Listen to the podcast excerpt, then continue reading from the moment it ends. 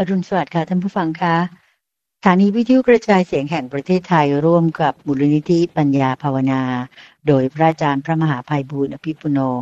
ก็ภูมิใจที่จะขอนำรายการธรรมรับอรุณ กลับมาพบกับท่านผู้ฟังทางบ้านกันอีกครั้งหนึ่งแล้วค่ะ เราพบกันในเช้าวันนี้เป็นเช้าของวันอาทิตย์ที่ 31 ธันวาคม ปีพุทธศักราช 2566 วันนี้เป็นวันแรมสี่ข้ามเดือนหนึ่งปีเถาะนะคะ ก็เรียกว่าเราพบกันในเช้าวันอาทิตย์นี้ เป็นเช้าวันอาทิตย์ของวันสิ้นปีเก่า คือสิ้นปี 2566 และในเที่ยงคืนของคืนวันนี้ ก็จะเป็นการเรียกว่ามีการส่งท้ายปีเก่า ต้อนรับปีใหม่พุทธศักราช 2567 กันแล้วนะคะ ก็ถือว่าเป็นเรื่องที่ดีทีเดียว แล้วก็คิดว่าท้ายรายการวันนี้คงจะต้องอกราบขอให้พระอาจารย์พระมหาภัยบุญอภิปุโนท่านได้ มอบพรปีใหม่ให้ท่านผู้ฟังกันตั้งแต่ตอนเช้ากันเลยนะคะสำหรับพบกันในเช้าวันอาทิตย์นั้น คิดว่าท่านผู้ฟังทราบดีว่าจะเป็นการตอบปัญหาตามใจท่าน คือปัญหาทางด้านธรรมะ หรือทางด้านชีวิตอะไรต่างๆ ถ้าท่านฟังทางบ้านมีปัญหาอะไร หรืออยากจะเขียนพูดคุยก็เขียนกันมาได้เป็นประจำ พระอาจารย์พระมหาภัยบุญอภิปุโน ท่านพร้อมอยู่แล้วค่ะ ที่จะพบกับผู้ฟังเรียกว่าพบกันมาตั้งแต่ต้นปีหกหกแล้วล่ะ จนวันสุดท้ายของปีหกหกนี้ ท่านก็ยังอยู่กับรายการของเรากราบนมัสการเจ้าค่ะ พระอาจารย์เจ้าค่ะเดินพานเดินพานสาธุเจ้าค่ะ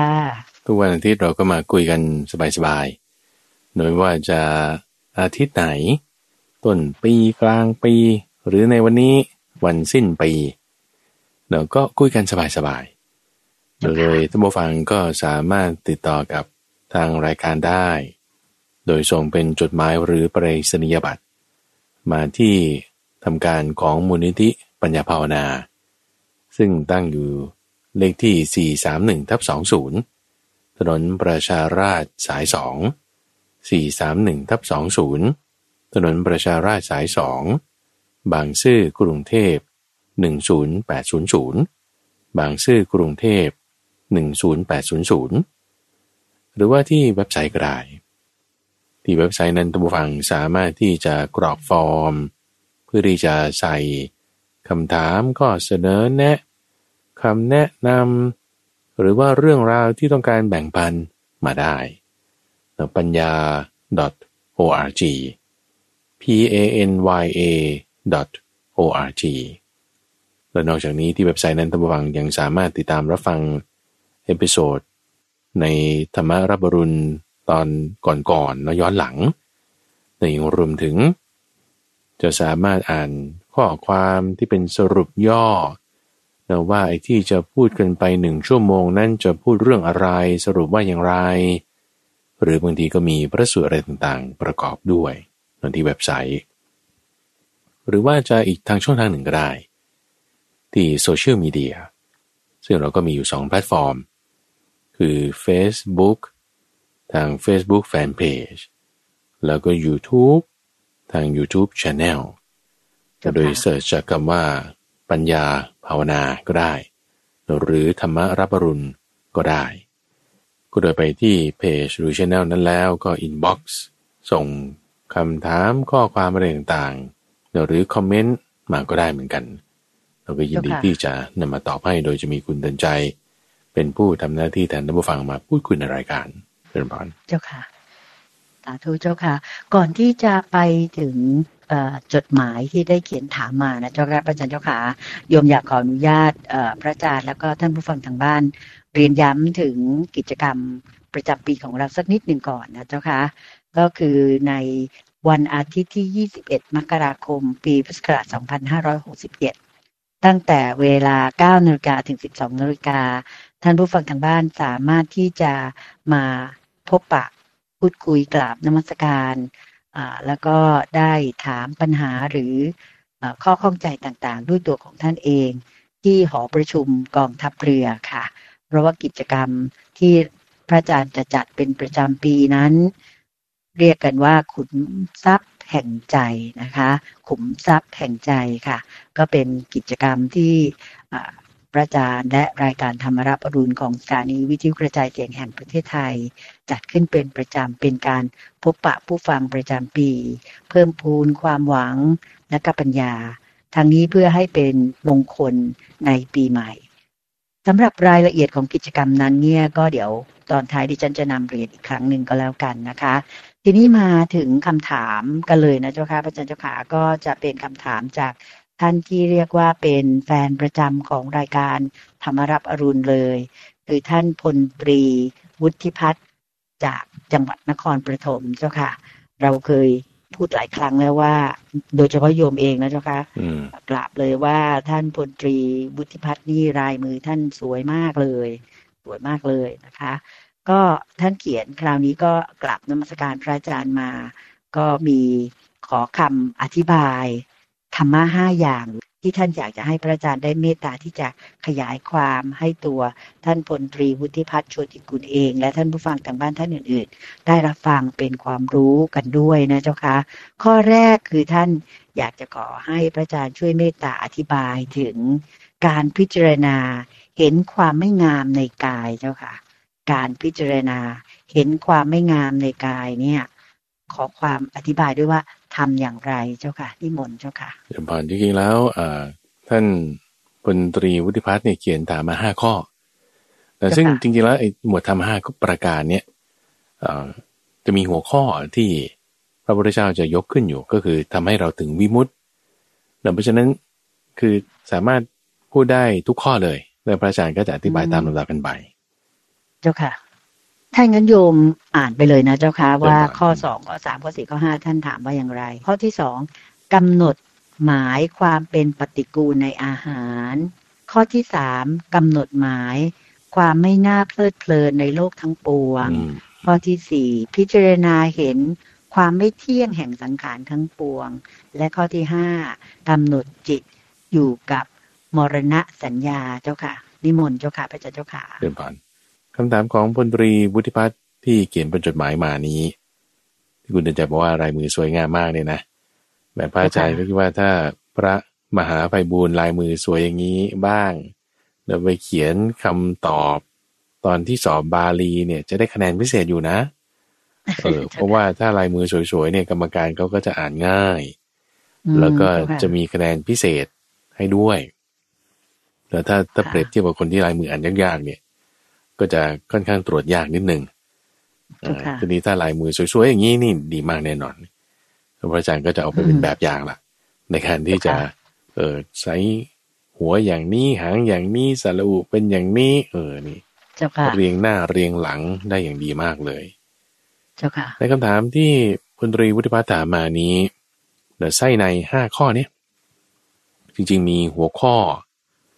หลายอย่างเลยเนื่อที่พระพุทธเจ้าเอา ไส้ในห้าข้อเนี้ยไปยกขึ้นเอาไว้ แล้วเราก็จะมีนัยยะบางทีเปลี่ยนข้อห้าออกเอาอย่างอื่นมาใส่แทนบ้าง มีหลาย ๆ อย่างเนื่อที่ถามมานี้คือเจาะหมายเอาตรงห้าประการ ก็อยากจะยกหัวข้อขึ้นซะก่อน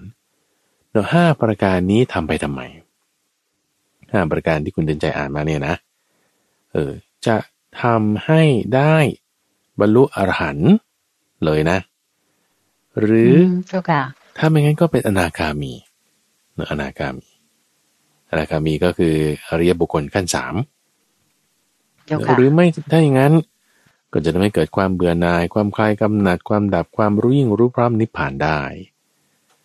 หรือจะทำให้เกิดความสิ้นอาสวะได้ หรือจะทำให้มีเจโตวิมุตต์ปัญญาวิมุตต์เป็นอนิสงส์ได้ แล้วก็มีหลาย ๆ อย่างนี่คือเท่าที่จำได้ นะว่าเออถ้าห้าอย่างนี้โอ้คือสุดยอดแล้วล่ะ แต่ถ้าถึงอรหันต์นี่คือสุดยอดแล้วเนาะแล้วห้าอย่างแต่ละอย่างเนี่ยมันเป็นยังไง แล้วก็ในตอนท้ายอาจจะมาพูดถึงนัยยะอื่นๆหนึ่งที่นอกจากห้าอย่างนี้บางทีก็เอาอย่างนั้นออกแล้วเปลี่ยนอย่างอื่นใส่เข้าไปมีอะไรบ้างเดี๋ยวจะค่อยว่ากัน ในอย่างแรกก่อนที่ว่าเป็นผู้มีปกติ นะท่านใจคำนี้นะ เป็นผู้มีปกติ ตามเห็นความไม่งามในกาย ตามเห็นความไม่งามในกายคำว่า ความไม่งามในกาย เอาดูโฆษณาก็แล้วกัน คุณใจเอาดูโฆษณา โฆษณาแชมพูอย่างนี้เป็นต้น โฆษณาสบู่อย่างนี้เป็นต้น โฆษณา อะไรที่มันจะงามๆมานะเออ คุณใช้ แชมพูนี่แล้วโอ้โหผมจะสวยสวยอย่างนี้ อันนี้คือให้เราเห็นความสวยงามโอเคปะอันนี้คือให้เห็นความสวยงาม ทีนี้ตรงข้ามไงที่ต้องการพูดในที่นี้ตรงข้าม ตรงข้ามกับที่คุณจะเห็นความสวยงามเนี่ย ให้เห็นว่ามันเป็นไม่งาม ทีนี้มนุษย์เราเนี่ย ดูโฆษณาดู ทุกวันนี้โฆษณามันไปทุกที่อะคุณใจแต่ว่าในไลน์ ที่เราไม่อยากจะเห็นโฆษณา มันยังเห็นโฆษณาใช่ไหมคุณใจของเขาฟรีอะจะต้องโผล่ขึ้นมาต้องโผล่ขึ้นมาเจ้าค่ะ เออ แล้วก็ยังมี search engine อะไรก็ให้เรามีโฆษณาอีก มันได้เห็นแน่นอนโดยโฆษณาก็จะกล่อมจิตใจเราว่า โอเค สวยงามเป็นอย่างนี้นะ อะไรที่ไม่สวยงามเป็นยังไง มันจึงคิดยากไงแต่มันไม่ยากตรงที่ว่าเราคิดตรงข้ามเฉยๆถ้างามเป็นเงี้ยแล้วไม่งามมันจะเป็นยังไงลองคิดดูโดย เช่นเส้นผม โอ้อยู่บนหัวก็งามอยู่แล้วถ้าผมมันหงิงหงิงงองอแล้วก็ไม่ดำด้วยขาวเสื้อกระเซิงเออเสื้อกระเซิงจ้ะค่ะอ่ามันก็คือไม่งามละอันนี้ก็ส่วนหนึ่งใช่ไหมหรือมันไม่ได้อยู่บนหัวทีนี้ มันไม่อยู่ในชามก๋วยเตี๋ยว โอ้นี่ไม่งามละหรือมันไปตันอยู่ในท่อ โอ้นี่ก็ไม่ได้อีกนั่นก็ไม่งามอีกก็ไม่ดีอ่าก็นี่ลักษณะให้เห็นความไม่งาม ในกาย เอาทำไมมันจะมีประโยชน์ให้เกิดความแบบว่ารู้ยิ่งรู้พร้อมนิพพานบรรลุธรรมได้ยังไง เอาก็ดูตรงนี้สิว่าที่ไม่บรรลุธรรมได้เพราะอะไรทำไมคนเราถึงไม่บรรลุธรรมเอาเพราะความยึดถือจะเป็นหลักความยึดถือคืออุปาทาน เครื่องร้อยรัดคือสังโยชน์อนุสัยคืออาสวะ หมายถึงความเคยชินกิเลสนองเนื่อง พวกนี้ทำให้เราไม่บรรลุธรรมอ้าวแล้วการที่เห็นความไม่งามมันทำให้บรรลุธรรมได้ไง เพราะมันกำจัดไอ้พวกนี้ไง มันกำจัดความยึดถือ ที่เรายึดถือเนี่ยเพราะงาม แต่ท่านอธิบายไว้อย่างนี้บอกว่า พอเราเห็นความสวยงามมันจะเกิดความเพลินความพอใจหรือความเพลินความพอใจไปในสิ่งนั้น ซึ่งในที่นี้คือกายของเรา เหมือนเช่นเราดูผิวหนังแล้วโอ้มันสวย มันเนียนมันนุ่มมันแบบไม่แตกไม่เป็นกรุเป็นกระ ก็เรียกว่าอะไรไม่เป็นจุดเป็นจุดอะ ไม่เป็นฝ้าไม่เป็นอะไรเงี้ยนะเออแล้วก็สีเนียนสวยหรือผมแม่ผมฉันสวยเอ่อหรือรูปร่างแม่รูปร่างฉันดี เห็นความสวยงามเนี่ย มันจะเพลิน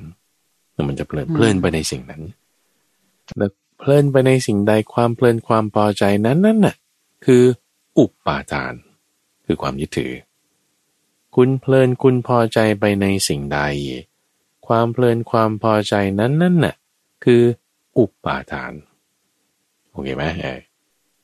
แต่ถ้าเราไม่เพลินไม่พอใจไปในสิ่งใด อุปทานความยึดถือในสิ่งนั้นน่ะหลุดออกทันที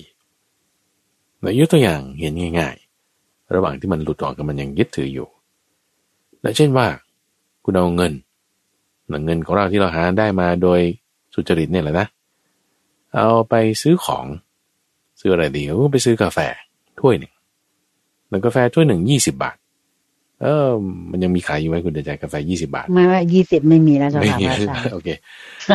ต่ำสุดสามห้าเอาทีว่าร้านพิเศษเป็นร้อยอะเป็นร้อยแล้วค่ะยี่สิบาทคุณไปซื้ออืมยี่สิบาทนี่เงินของเรานะ เราก็ให้ทางร้านเข้าไป แล้วเราก็เอากาแฟนั้นมาเอากาแฟนั้นมา ทีนี้จังหวะที่เรารับกาแฟมาแล้วอะแล้วเกิดกาแฟมันยังไงไม่รู้มันล่วงหลุดหล่นมือหล่นออกจากมือกาแฟหกกินไม่ได้เลยอ้าวมันจะเซ็งมาก คุณเดชเข้าใจไหมเดี๋ยวค่ะ มันจะโอ้ยไม่ดีเลยแบบแย่เลยเนะก็ก็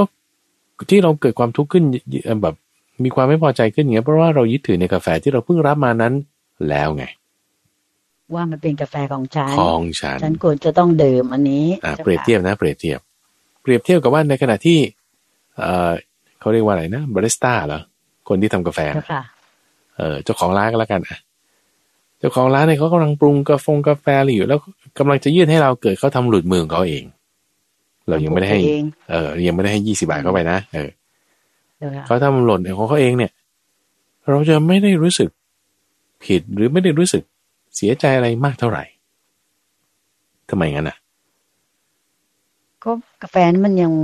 ไม่มามัมันยังไม่ได้มาเป็นเป็นของของเราเรา เออถูกป่ะเงินเราก็ยังอยู่ในมือเออไม่เสียไป เรายังไม่ได้มีความเพลินความพอใจไปในกาแฟนั้น แล้วก็ค่ะแหมทำไมคุณสับเพร่าอย่างนี้ก็ระวังหน่อยสิอะ แต่เราไม่ได้เสียใจเท่ากันกับตอนที่เรารับกาแฟมาแล้ว มาเป็นของเรานะของเราจ้ค่ะแล้วอาจารย์เออเจ้าค่ะไหนนะแค่แป๊บเดียวเนี่ยคือความยึดถือมันเปลี่ยนมือแล้วไงเปลี่ยนจากเงินยี่สิบาทมาเป็นกาแฟนั้น ความค่ะยึดถือหลุดออกจากเงินยี่สิบาทนั้น มาติดกันกับกาแฟนี้แทน จริงๆ มันมันต้องเป็นอย่างนี้ ความยึดถือหลุดออกจากเงินยี่สิบาทเราหลุดออกแล้วเจ้าคค่ะวามยึดถือ อีกอันหนึ่งมาติดที่กาแฟแก้วนี้แล้ว โอเคไหมความยึดถือเนี่ย มาติดที่กาแฟแก้วนี้แล้ว แต่ก่อนหนั้นนั้นความยึดถือยังไม่ไปติดที่กาแฟนะ ตอนที่ยังอยู่ในมือของของบาริสต้านี่อยู่เจ้าค่ะอ่าความยึดถือยังไม่ติดกับกาแฟก้อนก้อนนั้นแก้วนั้นเหมือนแต่ความยึดถือเพิ่งมาติดกับกาแฟแก้วนี้ ตอนนี้ที่ถึงมือแล้วนี่ ความยึดถือหลุดออกจากเงินยี่สิบาทที่เราให้เขาไปแล้วนั้นเหมือนเดี๋ยวนั้นเลยนะตึ๊บเลยนะเจ้าค่ะตึ๊บเลย เอ๊ะจริงเหรอท่านก็ก็ใช่สิก็ก็แล้วเรารู้สึกทุกข์ไหมล่ะอะดูแค่นี้เหมือนกับกาแฟที่ว่ายังอยู่ในมือเจ้าของร้านแล้วมันหกไป เรารู้สึกทุกข์ไหมล่ะกับกาแฟที่อยู่ในมือเราแล้วมันหกไป เออมันต่างกันอยู่เออทำไมต่างกันได้ใช่เพราะความยึดถือ เอ๊ะแต่ว่า เราไม่เห็นเลยนะมันเนียนๆนุ่มๆก็นั่นแหละมันเนียนๆนุ่มๆไงมันจึงเรียกว่าเพลินเพลินเนี่ยทำให้เราไม่เห็น เพราะมันเพลินเจ้าค่ะมันแบบอืมเนียนเนียนๆนุ่มๆเข้าใจไหมมัมันนเนียมานๆเงียบเงียบนุ่มๆเออมันมันมาเงียบเงียบนะเจ้าค่ะใช่ไอ้ความเพลินความพอใจเนี่ยมันจะเป็นอุปาทาน ทีนี้เราจะถอนตรงนี้ออกไง จะถอนตรงนี้ออก ก็ต้องเห็นความไม่งาม ต้องเห็นความไม่งาม ในไหนในที่นี้เราพูดถึงคือในกายในกายอ่าแล้วมันจะดียังไงนะ ก็เพราะเพราะเห็นความไม่งามในกายแล้วความยึดถือมันก้าวลง ยึดถือติดไปเพลินไป ไม่ได้ ไม่ได้เจ้าค่ะเช่น ร่างกายของเราจะเราจะว่าโอ้สวยงามดีหล่อสวย โนคุณดูไว้ที่หนังเนี่ยอ่าถ้าไม่อาบน้ำดูสักสามวันดูอ่าโอ้เหม็น ใช่ไหมล่ะเออไม่งามละเออ ถ้าคุณเราไม่ทาครีมไม่แต่งหน้าดูหน้าสดตื่นมาเป็นยังไง โอ้ไม่สวยอ่าหรือถ้าบางคนหน้าสดก็ยังสวยอยู่ใช่ไหมดาราหลายคนเราไปกินอาหารบางทีหน้าสดก็แอบถ่ายมาเออยังดูดีนะเนี่ย อืมสมมติลอกหนังออกดูอะข้างในหนังเนี่ยมันมันดีไหมเออโอ้ยคนเราไม่ว่าจะสวยขนาดไหนนะ หรือหล่อขนาดไหนนะ จะเป็นคนขาวคนดำคนอังกฤษคนไทย ลอกหนังออกมานี่ ข้างในนี่ก็แดงเหมือนกันนะเออเป็นอืมเจ้าค่ะมีแต่เส้นเลือดเอนะอเจ้าเป็นค่ะเนื้อแดงแดงเนื้อแดงๆอ่าเป็นชมพูชมพูนั่นแหละเจ้าเอ่อค่ะซึ่งวิธีการพิจารณาเนี่ยพระอาจารย์ไม่อยากจะลงรายละเอียดลึก เพราะว่าถ้าจะพูดกันเป็นชั่วโมงมันก็ไม่จบเจ้าเนาะค่ะอันนั้นอยากจะให้ไปฟังในช่วงของจิตวิเวกทุกวันอังคาร เลยจะเป็นการที่ให้ทุกฟังได้ฝึกปฏิบัติธรรมไปในตัวแล้วอยากจะพูดถึงแค่หลักการในตอนนี้ว่าไอการเห็นความไม่งามในกายเนี่ย มันทำให้เราคลายความยึดถือได้นะคลายความยึดถือได้ ความพอใจความเพลินนั่นไง ที่มันหายไปแต่ที่นี่ความเพลินความพอใจที่มันหายไปเนี่ยทำให้เราไม่ใช่ว่าขยะขยงเกลียดชังเราต้องเข้าใจตรงนี้ด้วยว่า ไม่ใช่ขยะขยงเกลียดชัง แต่ว่าให้คลายความเพลินความพอใจ อย่างพอเราไม่เพลินไม่พอใจเนี่ยไอ้ด้วยอวิชชาเนี่ยนะคือเราไม่สุดโต่งข้างหนึ่ง โอ้ไม่เอาไม่เอา มันก็จะไปสุดโต่งอีกข้างหนึ่งงั้นปฏิเสธหมดเลย อ่านี่ก็ต้องระวัง แล้วก็อืมเจ้าค่ะจะเป็นเคสที่เกิดเกิดขึ้นในสมัยพุทธกาลละ ที่ว่าพระพุทธเจ้าตอนนั้นสอนเรื่องความไม่งามในกายเนี่ยโอ้สอนหนักมากในช่วงสิบปีแรกนี่อัดเรื่องนี้อย่างเดียวเลย ความเป็นปฏิกูลในอาหารความไม่งามในกายความไม่เพลิดเพลินคือเอาเรื่องนี้แหละห้าอย่างเนี้ย จัดหนักจัดหนัก อธิบายอธิบายแล้วจนมีพิสูจกลุ่มหนึ่งเข้าใจคลาดเคลื่อนไปเนว่าให้จึงเกิดเป็นความรู้สึกแบบเกลียดแขงเกลียดชังไม่พอใจและฆ่าตัวตายเนาะฆ่าตัวตายแต่เพราะรังเกียจกายนี้มากเลยกายนี้มันน่าขยะแขยงมากเลยฉันขอตายดีกว่าที่จะอยู่ในกายนี้เนี่ยคิดไปอย่างนั้นแต่ซึ่งอันนี้คือคิดผิดไง สุดโต่งข้างหนึ่ง เนื่องจากที่ว่าโอ้โหจะแบบพอใจลุ่มหลง กลายเป็นปฏิเสธต้องทำร้ายต้องทำลาย นั่นก็ไม่ได้เหมือนกันเจ้าค่ะซึ่งการทำร้ายทำลายเนี่ยก็คือการที่เข้าใจผิด คือลักษณะของความอยาก ที่เป็นไปในทางอยากที่จะไม่ได้เนอะอยากได้นะ อยากได้คือภาวะตัณหาเนอะอยากมีคือการวัตนาอยากที่จะไม่ได้ ก็เป็นความอยากเหมือนกันเขาเรียกวิภาวะตัณหา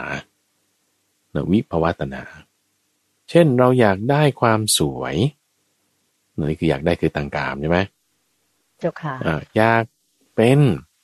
อยากเป็นดารา อยากเป็นอะไรต่างๆ ทีนี้ไอ้ที่ไม่อยากเป็นก็เป็นความอยากด้วยเหมือนกัน จะเห็นชัดก็ตรงนี้เช่นว่า เราอยากเป็นคนหนุ่มคนสาวอยู่ตลอดเวลา เราอยากเป็นคนหนุ่มคนสาวอยู่ตลอดเวลาอยากดูดีอันนี้คืออยากได้ ในขณะที่ก็ไม่อยากเป็นคนแก่ ไม่อยากดูไม่ดี ไม่อยากดูต่ำต้อย ในสายตาคนอื่น ความไม่อยากอย่างนั้นเนี่ยก็คือความอยากที่จะไม่ไม่เป็นไม่เป็นอ่าเจ้าค่ะ ความอยากที่จะไม่เป็นอย่างนั้น ความอยากที่จะไม่เป็นคนดูแย่ในสายตาคนอื่น ความอยากที่จะไม่เป็นคนเงอะงะในสายตาคนอื่นอย่างนี้ความอยากที่จะไม่เป็น ความอยากที่จะไม่แก่นี่ ก็เป็นวิภาวะตนามกัน ก็เลยไปติดกับตรงนี้แล้วพอติดกับดักตรงนี้แล้วก็เลยทำสิ่งที่ไม่ดีเป็นอกุศลนั่นคือการฆ่าตัวตาย ซึ่งพระพุทธเจ้าก็เลยห้ามไว้ก็เลย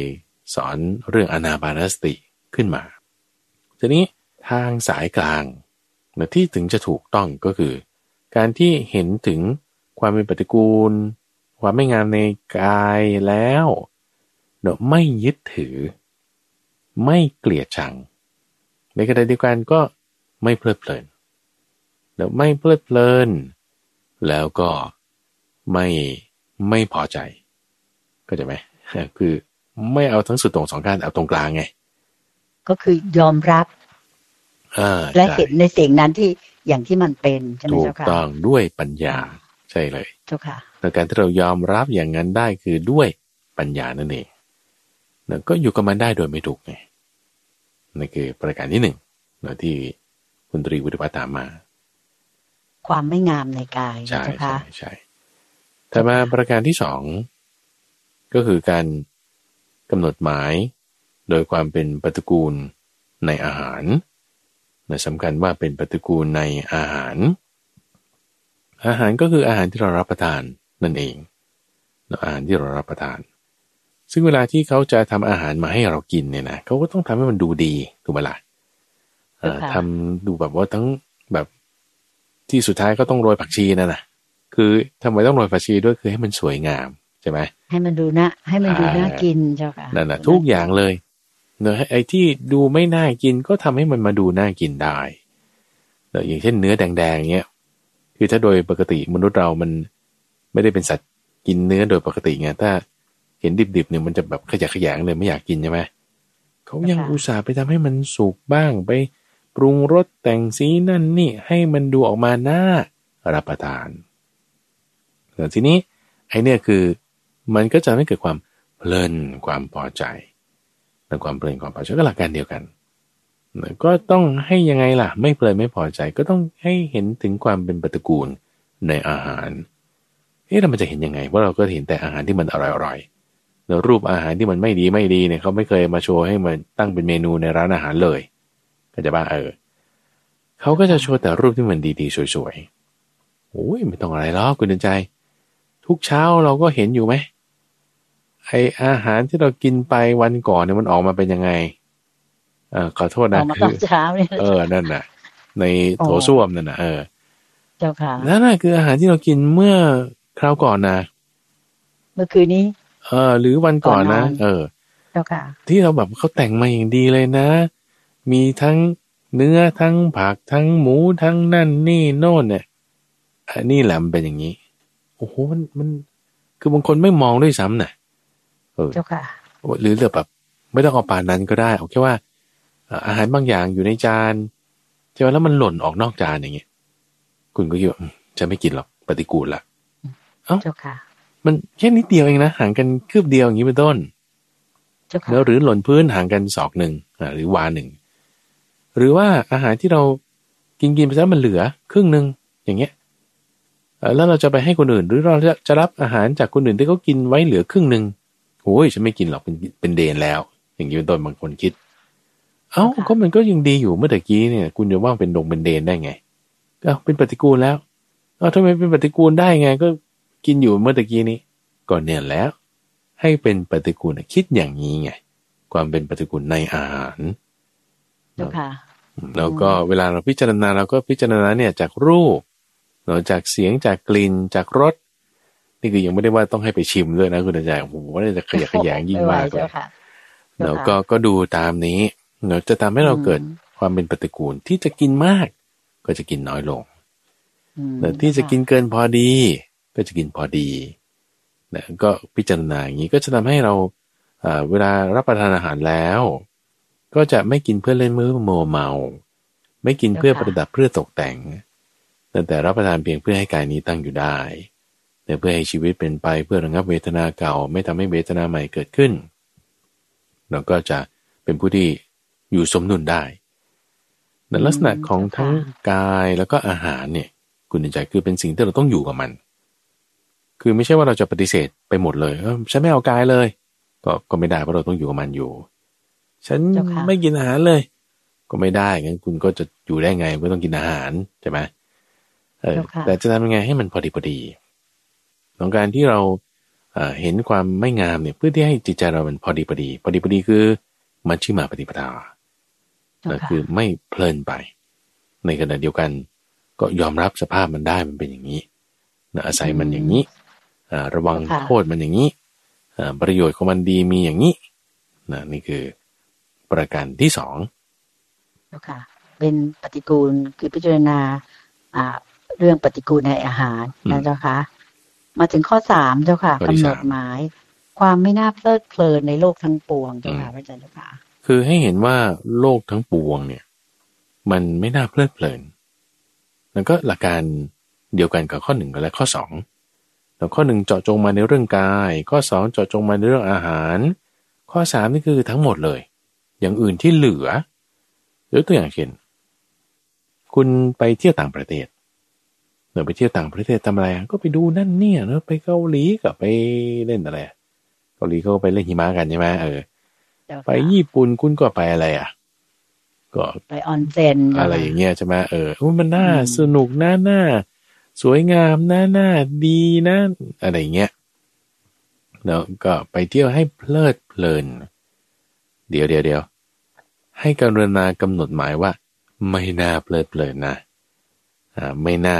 จะให้เกิดความพอใจนะอ่าไม่ใช่ว่าจะให้เกิดความรุ่มหลงนะ เออ ให้พิจารณาอย่างนี้ หลักการเดียวกันเรากายเป็นอย่างนี้ อาหารเป็นอย่างนี้อะยกตัวอย่างดูก็ได้แต่ซึ่งอันนี้พระอาจารย์ยังไม่ได้เคยพูดละเอียดในประการที่สามเนี่ยเจ้าค่ะอ่าเช่นว่า คุณ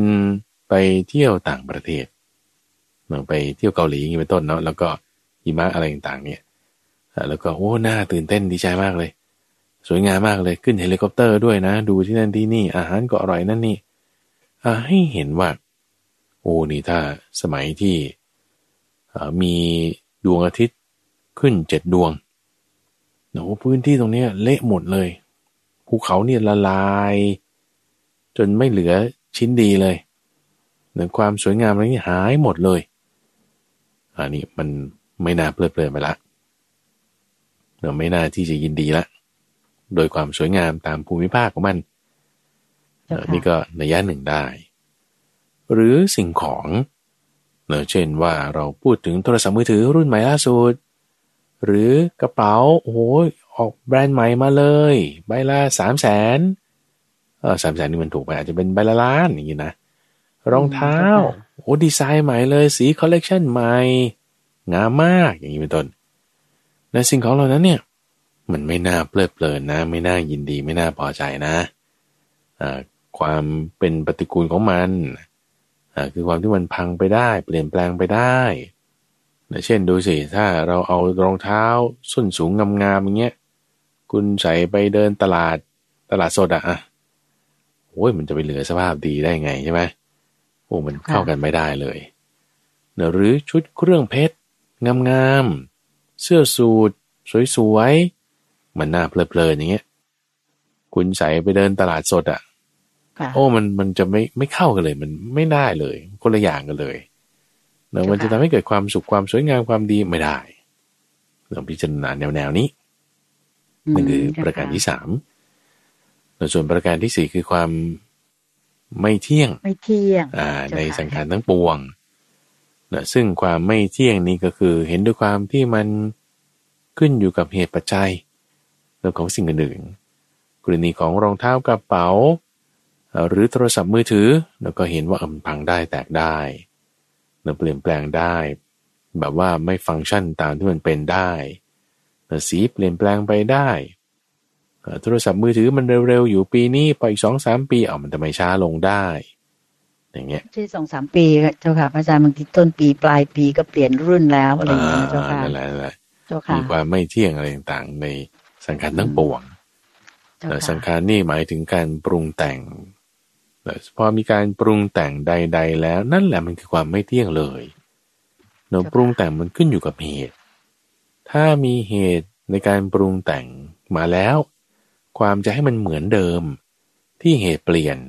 ไม่ได้นั่นคือลักษณะความไม่เที่ยง ความไม่เที่ยงซึ่งถ้าพูดถึงความไม่เที่ยงแล้ว มันก็คือเป็นทุกข์นั่นแหละ เพราะว่ามันทนอยู่ในสภาพเดิมไม่ได้ แต่ถ้าเหตุเปลี่ยน แล้วจะให้ผลเหมือนเดิมไม่ได้ ลักษณะที่มันทนอยู่ในสภาพผลเหมือนเดิม จากเหตุที่เปลี่ยนไม่ได้เนี่ยคือทุกข์และทุกข์คือความที่มันทนอยู่ในสภาพเดิมได้ยากไม่ได้ เจ้าค่ะ เจ้าค่ะ พระอาจารย์เจ้าค่ะสำหรับคำว่าสังขารทั้งปวงในที่นี้เนี่ย เราจะให้มองไปถึงเรื่องของ กลายเป็นสังขารก็คือร่างกายของมนุษย์เรานี่ก็ได้เหมือนกันใช่ไหมเจ้าคะที่ว่ามันเปลี่ยนแปลงไปอย่างสมมติว่าเราเป็นเด็กมาแล้วก็โตมาเป็นหนุ่มสาวแล้วก็เริ่มมาแก่เหี่ยวย่นอะไรประมาณนี้เจ้าคะในก็เข้าอยู่ในข้อนี้ได้เช่นกันใช่ไหมได้ได้คือสังขารนี่มีสามนัยยะด้วยกันในยะแรกก็อย่างที่คุณเดินใจพูดมาคือรูปสังขารในเกี่ยวข้องกับเรื่องรูปนั่นคือร่างกายเรานั่นเองเรียกรูปสังขาร หรือในยะที่สองก็จะหมายถึงสังขารคือการปรุงแต่งทางกายทางวาจาและทางใจ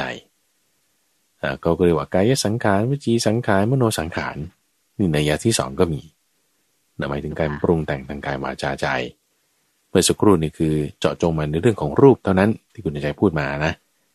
เรื่องของรูปเรื่องของกาย หรือในยะที่สามก็หมายถึงการปรุงแต่งให้สำเร็จรูป แต่เช่น ปรุงแต่งรูปให้สำเร็จรูปโดยความเป็นรูป ปรุงแต่งสัญญาให้สำเร็จรูปโดยความเป็นสัญญา ปรุงแต่งสังขารให้สำเร็จรูปโดยความเป็นสังขาร ปรุงแต่งวิญญาณให้สำเร็จรูปโดยความเป็นวิญญาณการปรุงแต่งให้สำเร็จรูปนั้น คือสังขารไอ้ที่ระยะที่สองที่พูดมาเมื่อสักครู่คือกรรมนั่นเองกรรมทางกายกรรมทางวาจากรรมทางใจนั่นคือสังขาร ในขณะที่ระยะที่สาม คือแค่มันมีการเปลี่ยนแปลงแล้วก็เรียกว่าสังขารก็ได้แต่ถ้ามีการเปลี่ยนแปลงจาก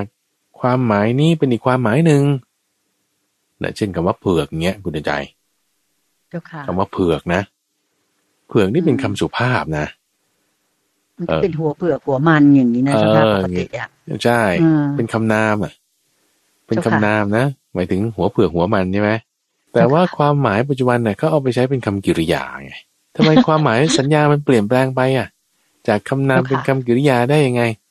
ก็นี้แล้วมันคือสังขารการเปลี่ยนแปลงจากสัญญาแบบหนึ่ง คือคำว่า เผือกในความหมายของหัวเผือกว่ามัน ให้สำเร็จรูปเป็นความหมาย สัญญาอีกแบบหนึง่งคือคำว่าเผือกที่มาจากสอเสือ อ่าเจ้าค่ะเป็นกิริยา การปรุงแต่งให้สำเร็จรูปแบบนี้นั้นนั่นน่ะ คือ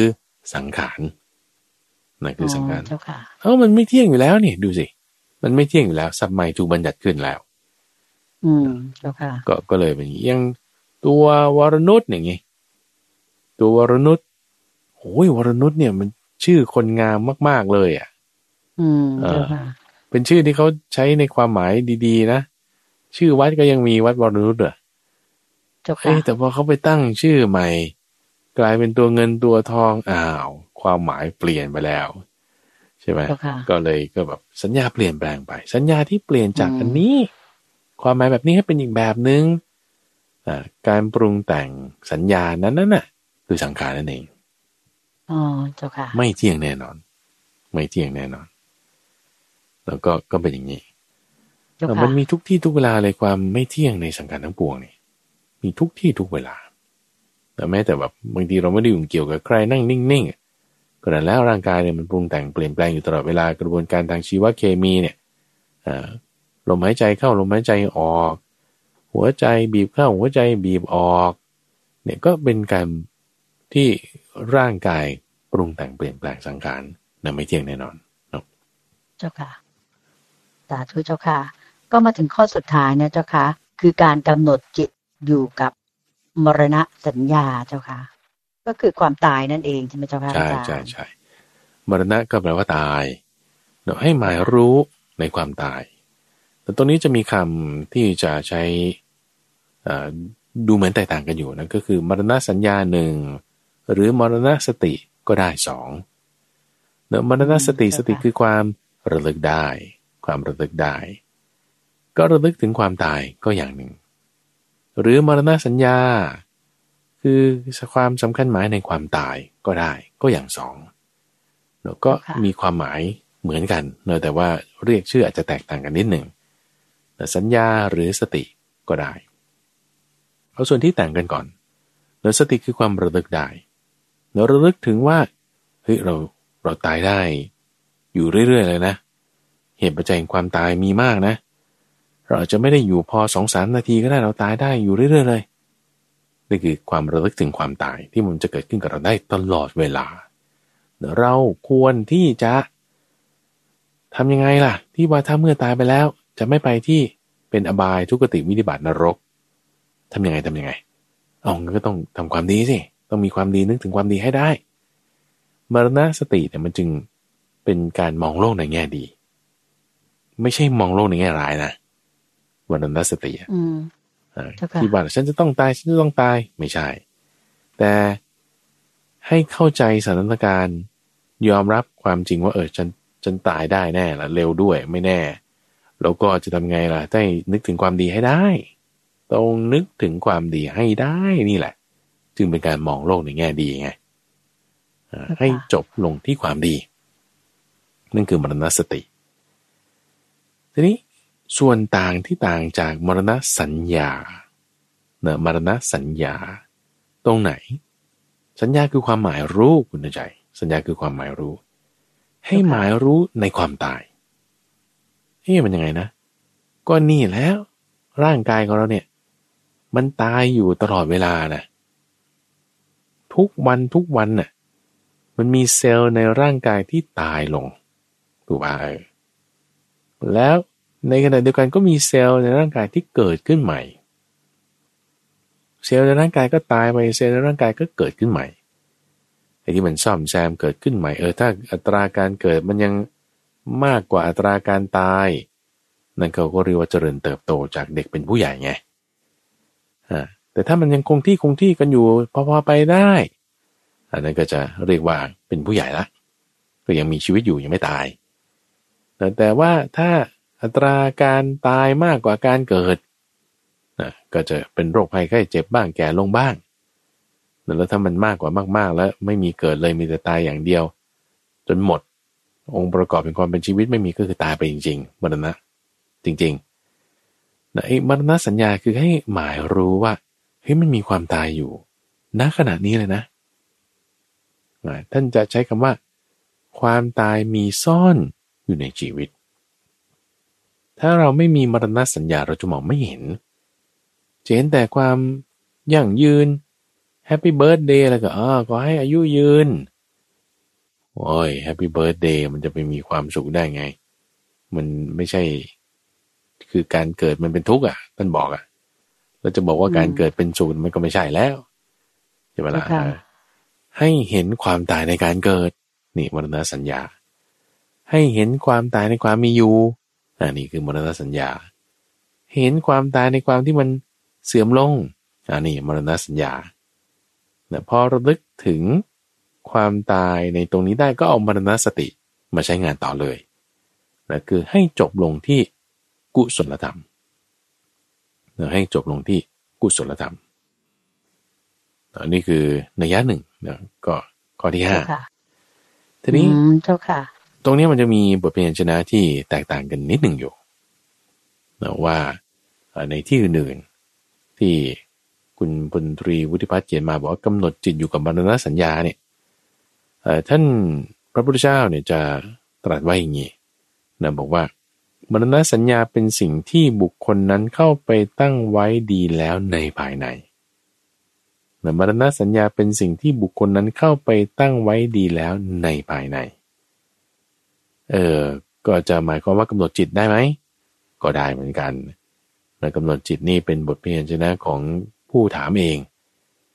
แต่ถ้าพระพุทธเจ้านี่ท่านจะใช้คำว่า เข้าไปตั้งไว้ดีแล้วในภายใน ซึ่งการเข้าไปตั้งไว้ดีแล้วในภายในเนี่ย ก็จะมีอีกในยะหนึ่งที่พระพุทธเจ้าเคยถามพิสูจทั้งหลายนะ ว่าเธอระลึกถึงความตายกันวันละกี่ครั้งนึกถึงความตายกันวันละกี่ครั้ง ภิกษุรูปหนึ่งบอกว่าอ๋อวันละสองครั้งครับตอนเช้ากับตอนเย็น ภิกษุรูปหนึ่งบอกว่าละสามครั้งครับ ตอนกินข้าวด้วย ผมใส่แถมให้ ในขณะที่อีกคนหนึ่งก็ทำวันละสี่ถึงห้าครั้ง แล้วก็ว่าสี่ถึงห้าครั้งนี่ก็คือมากขึ้นเรื่อยๆนะจนกระทั่งมาถึงจุดที่พระพุทธเจ้าออกเป็นเกณฑ์เราก็คือขณะที่เรากินข้าวสี่ถึงห้าคำเราซึ่งคำว่ากินข้าวสี่ถึงห้าคำ ก็ถ้าประมาณดูแล้วก็คงจะห้านาทีสิบนาทีนะห้าถึงสิบนาทีคุณเจริญมรณสติครั้งหนึ่งห้าถึงสิบนาทีคุณเจริญมรณสติครั้งหนึ่งทีขนาดนี้นะ พระพุทธเจ้าก็บอกว่าพวกนี้ยังประมาทอยู่แต่พวกนี้ยังประมาทอยู่ แต่ว่าถ้ากินข้าวชั่วหนึ่งถึงสองคำเนือหนึ่งถึงสองคำแล้วก็เจริญมรณสติ ก็คือหมายความว่า ในระหว่างมื้ออาหารมื้อหนึ่งเนี่ยคุณเจริญมรณสติ สามครั้งเจ็ดครั้งน้อยไปดี๋ยวคุณต้องเจริญมรณสติในขณะที่คุณกำลังกินข้าวเนี่ยโอ้เป็นสิบสิบครั้งเลยนะเพราะฉะนั้นช่วงหนึ่งถึงสองคำเนี่ยมันไม่ถึงห้านาทีอะคุณใจเจ้าค่ะคุณเคี้ยวข้าวคำหนึ่งแล้วก็ยกอีกคำหนึ่งขึ้นมาเคี้ยวต่อ จนกลืนลงไปก็ไม่ถึงห้านาทีแน่นอนใช่ไหมมันแค่วินาทีนะเจ้าค่ะพระอาจารย์โอ้โหเร็วไปแล้วเลยสองนาที อ่าเจ้าค่ะแต่ แต่ถ้าพูดถึงความถี่แล้วก็จะไม่ถี่เท่ากันกับหายใจเข้าหายใจออกถูกไหมเจ้าค่ะ คุณเคี้ยวข้าวคำหนึ่งเนี่ยนะไม่ใช่ไม่ใช่ครั้งหนึ่งนะคำหนึ่งเนี่ยคำหนึ่งสมมติเคี้ยวห้าสิบครั้งเราก็ต้องหายใจหลายครั้งหน่อยใช่ไหม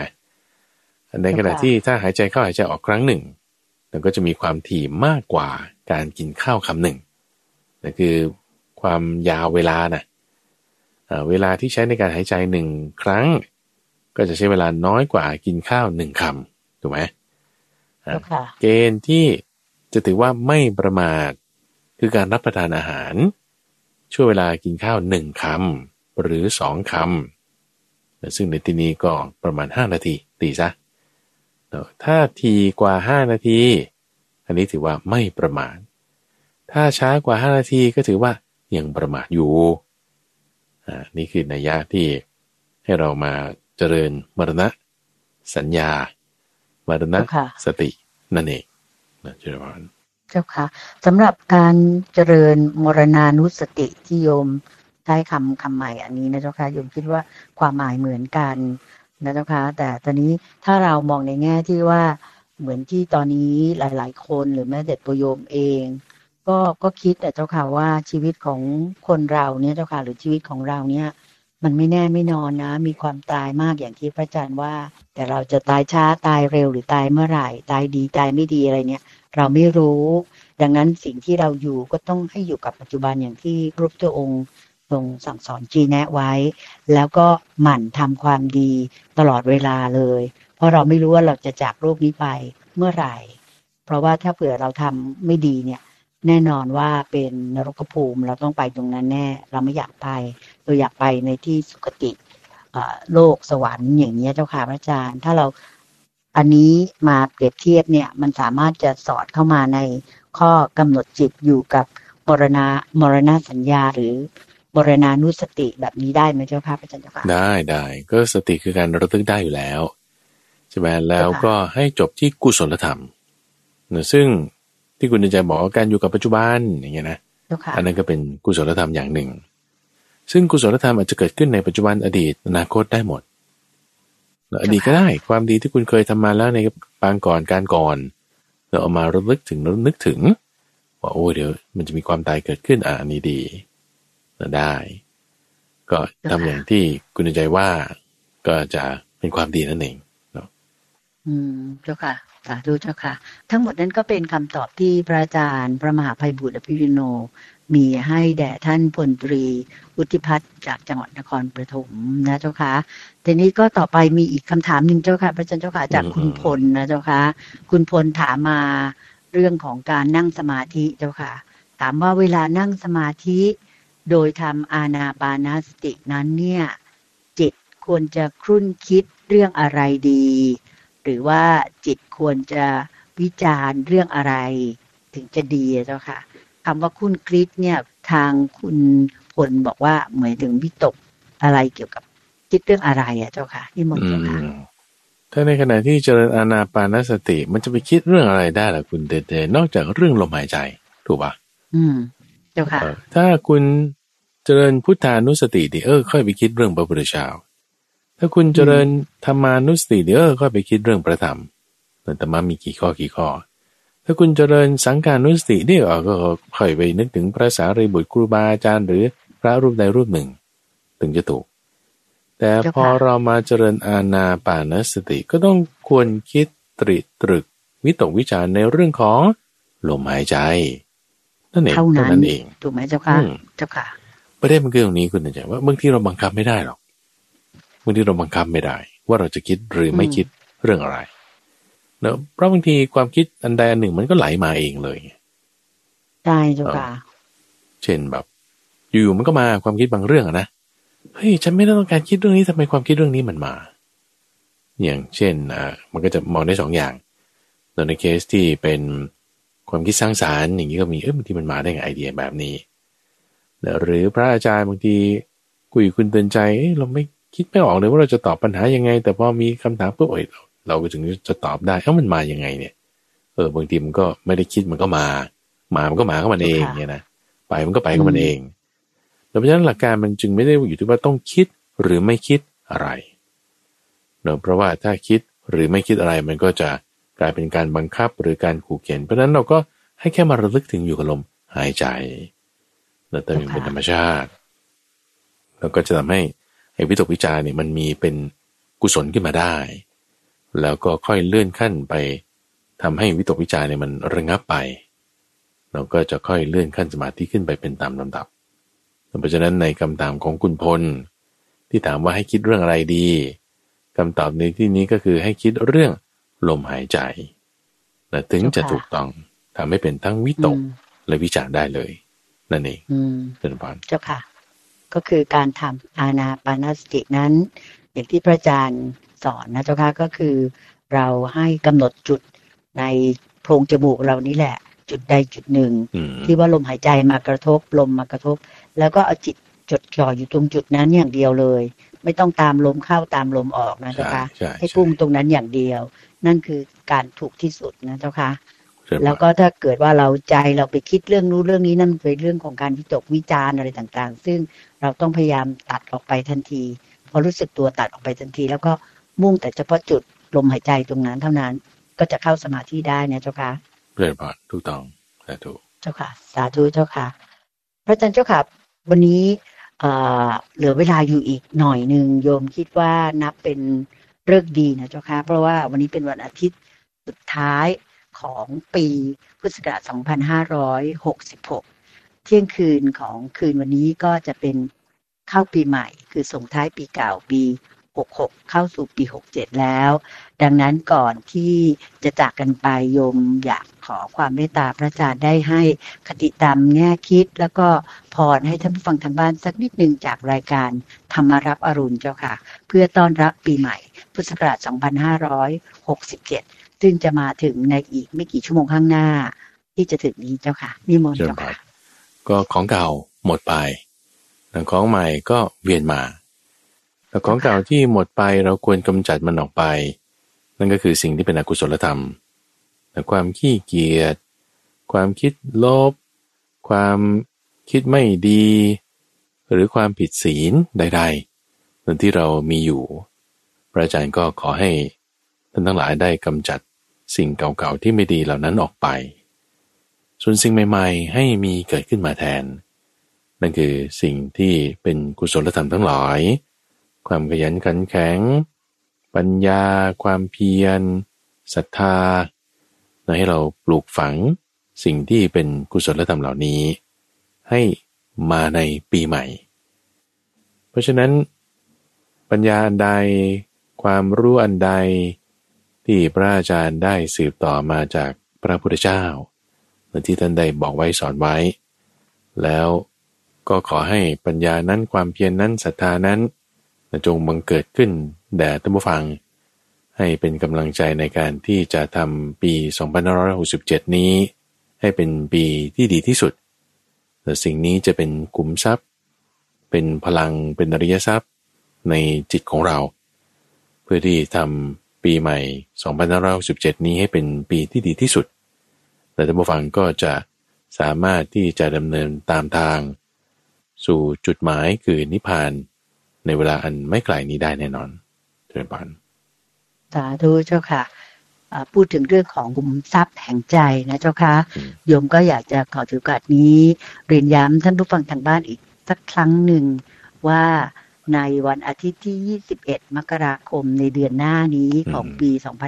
2567 เวลา 9 นาฬิกาถึง 12 นาฬิกา อย่าลืมว่าเรามีกิจกรรมที่จะพบปะกันประจำปี ขุมทรัพย์แห่งใจก็ขอเชิญท่านมาพบกราบนมัสการแล้วก็สนทนาพูดคุยและฟังธรรมจากพระอาจารย์พระมหาภัยบูร์อภิปุโนอ่าพร้อมทั้งกัลยาณมิตรทั้งหลายได้นะคะ ที่หอประชุมกองทัพเรือค่ะ ในเวลา9นาฬิกาถึง 12นาฬิกาอ่าทั้งนี้ก็เพื่อที่ว่าเราจะมาคลายข้อสงสัย แล้วก็มาเพิ่มพูนความหวังและปัญญากัน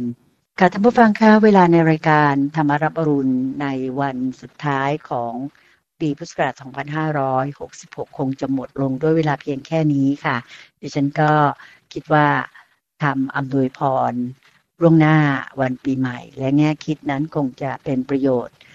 กับท่านผู้ฟังมากทีเดียวนะคะ เป็นกำลังใจด้วยจากพระอาจารย์พระมหาภัยบูร์อภิปุโน